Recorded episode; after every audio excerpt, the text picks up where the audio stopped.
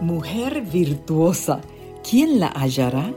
Porque su estima sobrepasa largamente a la de las piedras preciosas.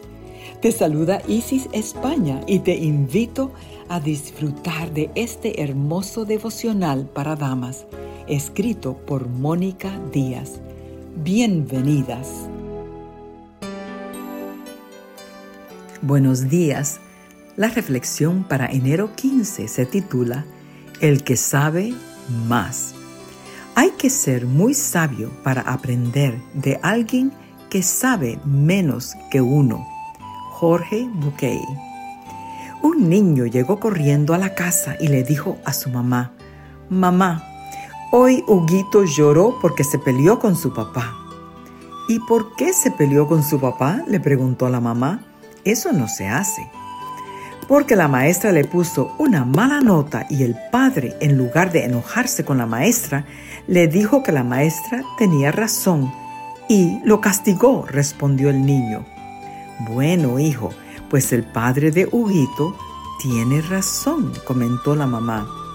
¿Y tú cómo sabes que tiene razón si no lo conoces? quiso saber el niño.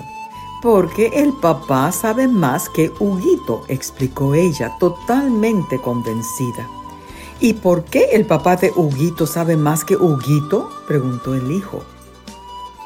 Porque es mayor, porque tiene más experiencia, porque ha leído más. Los padres siempre saben más que los hijos, le aclaró ella. ¿Siempre los padres saben más que los hijos? exclamó él, enojado. Siempre, sentenció la mamá. Tú sabes más que yo, añadió el niño. Sí, claro, dijo la mamá, segura de sí misma.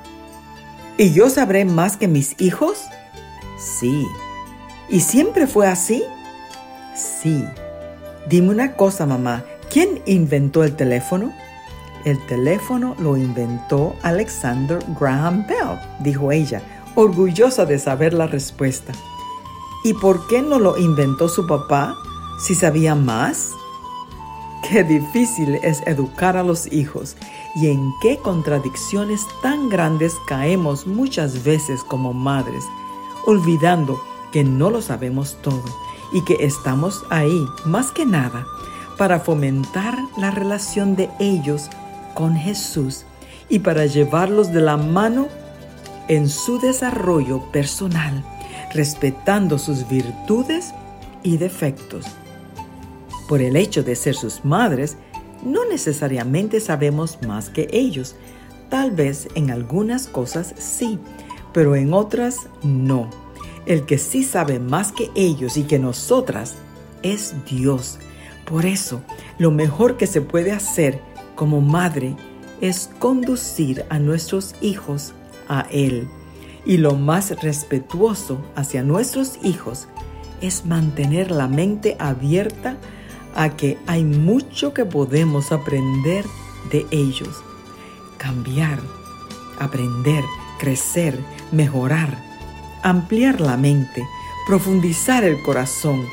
Esos son retos a los que nos llama el Evangelio. Y todo empieza con dos requisitos.